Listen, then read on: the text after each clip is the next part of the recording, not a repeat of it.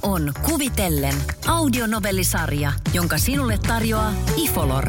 Tervetuloa mukaan mielikuvitusmatkalle kuvien maailmaan.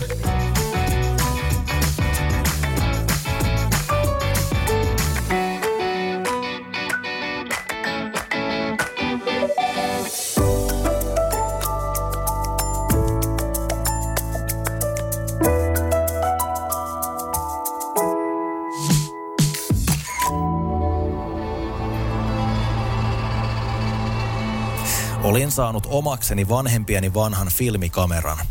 Jos muistan oikein, alkeelliset digikamerat yleistyivät siihen aikaan ja näin myös meille ostettiin sellainen. Olin intoutunut kuvaamaan kotini lähikulmilla uudella filmikamerallani. Minulle osoitettiin tarkasti, mitä kauemmas en saisi mennä ja ainakin suurin piirtein näitä ohjeita noudatinkin. Kotona piti olla ennen kuin pimeä laskeutui, vaan en ollut. Sillä kuvaaminen vei mukanaan ja hämärtyvää iltaa ei tajua, kun se laskeutuu hitaasti. Vasta kun kameran käyttö kävi pimeän takia hankalaksi, havahduin ja suorastaan hätäännyin siitä, kuinka hämärää on. En minä varsinaisesti pimeää pelännyt, mutta kotona odottaisi taatusti kova ääninen saarna. Otin polkupyöräni ja poljin kohti kotia. Matkaa ei ollut kotiimme siltä paikalta kuin 1,5 kilometriä hiljaista hiekkatietä, joten mitään erityisen vaarallista seudulla ei ollut. Kuitenkin noin puolivälissä matkaa aloin aistia jotain todella outoa. Metsä jäi selkäni taakse ja tie halkoi nyt viljapeltoa. Vastalaskeutunut hämärä alkoi kaikota ja se tapahtui nopeasti. Pysähdyin ja tuijotin sitä. Se oli kuin pieni, putoava aurinko. Saman värinen ja yhtä kirkas.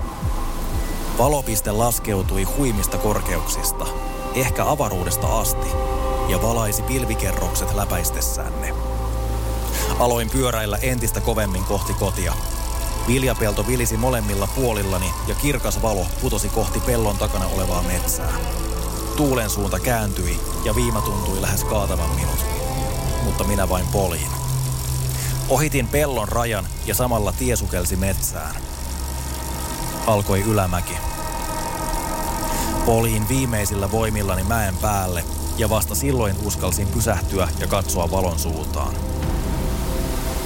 Se oli pudonnut satojen metrien päähän metsän taakse, mutta edelleen se hohti puiden läpi luoden auringon nousua muistuttavat säteet sekä valaisi pilvet suurkaupungin lailla.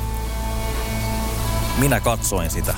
Otin kuvan ja ainoa filmini oli täynnä. Katsoin valoa vielä minuutin tai pari, kunnes se himmeni. Alkoi tulla kylmä ja pimeä. Jatkoin matkaani. Siitä illasta on 20 vuotta. Kuvan näyttämisen lisäksi olen kertonut tarinan sen taustalta muutaman kerran, mukaan lukien sinä iltana vanhemmilleni, kun pääsin kotiin. Minua ei tietenkään uskottu, vaan he keskittyivät torumaan myöhäistä kotiinpaluuta. Niin ikään kaikki muut, jotka pienessä järviseutukylässä silloin asuivat ja joille asiasta puhuin, kertoivat, etteivät olleet nähneet samaa kuin minä. Miten sellaista voi olla näkemättä, mietin silloin ja mietin yhä. Välillä olen jopa epäillyt muistiani. Josko olisin sittenkin ottanut kuvan auringon noususta ja myöhemmin sekoittanut oikeat muistoni vilkkaaseen mielikuvitukseeni. Mutta muistoni tästä kuvassa loistavasta lapsuuteni valosta on silti vahva ja se hetki jätti minun jäljen. Vaikka siis tuon tapauksen miettiminen jäikin silloin sangen nopeasti, huomasin kiinnostuneeni avaruudesta. Ripustin huoneeni katosta roikkumaan planeettojen sekä avaruusalusten pienoismalleja ja pyysin joulupukilta kaukoputken. Nyt, melkein 20 vuotta myöhemmin, olen tuore kosmologi. Pitkän ulkomailla opiskelun jälkeen olen palannut Suomeen. Vanhempani olivat innoissaan, kun saivat juoda kanssani kakkukahvit valmistumiseni johdosta. Vanhempieni asuttamalle hiljaiselle kylälle pistäytymisessä on kuitenkin myös toinen syy. Kävelen pilvisenä iltapäivänä pellon laitaa kohti samaa metsää, jonne näin lapsena valon putoavan pari vuosikymmentä sitten. Pelto vaihtuu metsäksi. Oksat ja metsäkasvillisuus taipuvat saappaiden alla, kun käytän minuutteja vaikeakulkuiseen taivallukseen. GPS-laitteeni piippaa pari kertaa sen merkiksi, että olen saapunut niihin koordinaatteihin, jotka merkitsin tietokoneeni kartalla. Harhailen korvessa, mutta mitään ei löydy. Muistelen lapsuudestani jäänyttä mielikuvaa putoavasta auringosta ja hohtavasta metsästä. Ehkä se oli ilmakehän läpäissyt pienen pieni meteoriitti, jota olisi ollut mahdotonta löytää edes tapahtunutta seuraavana päivänä. Kuka tietää? Jatkan metsän läpi kohti pikkutietä, jolta pääsisin toista reittiä takaisin. Ohitan työkoneen peräkärryn oloisen hylätyn kapineen, joten tien on siis oltava lähellä. Mutta sitä ei näy. Tielle on kartan mukaan vielä ainakin kilometri. Lisäksi metsä on vanha ja tiheä, joten jokin ei täsmää. Lähestyn rakkinetta, jonka ohitin.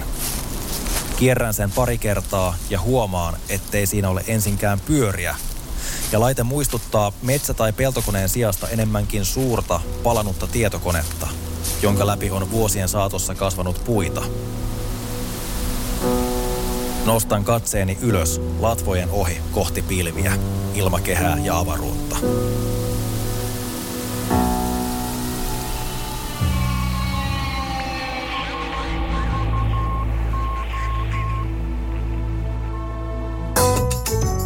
Kuvitellen audionovellisarjan sinulle tarjosi Ifolor, ettei elämä unohtuisi.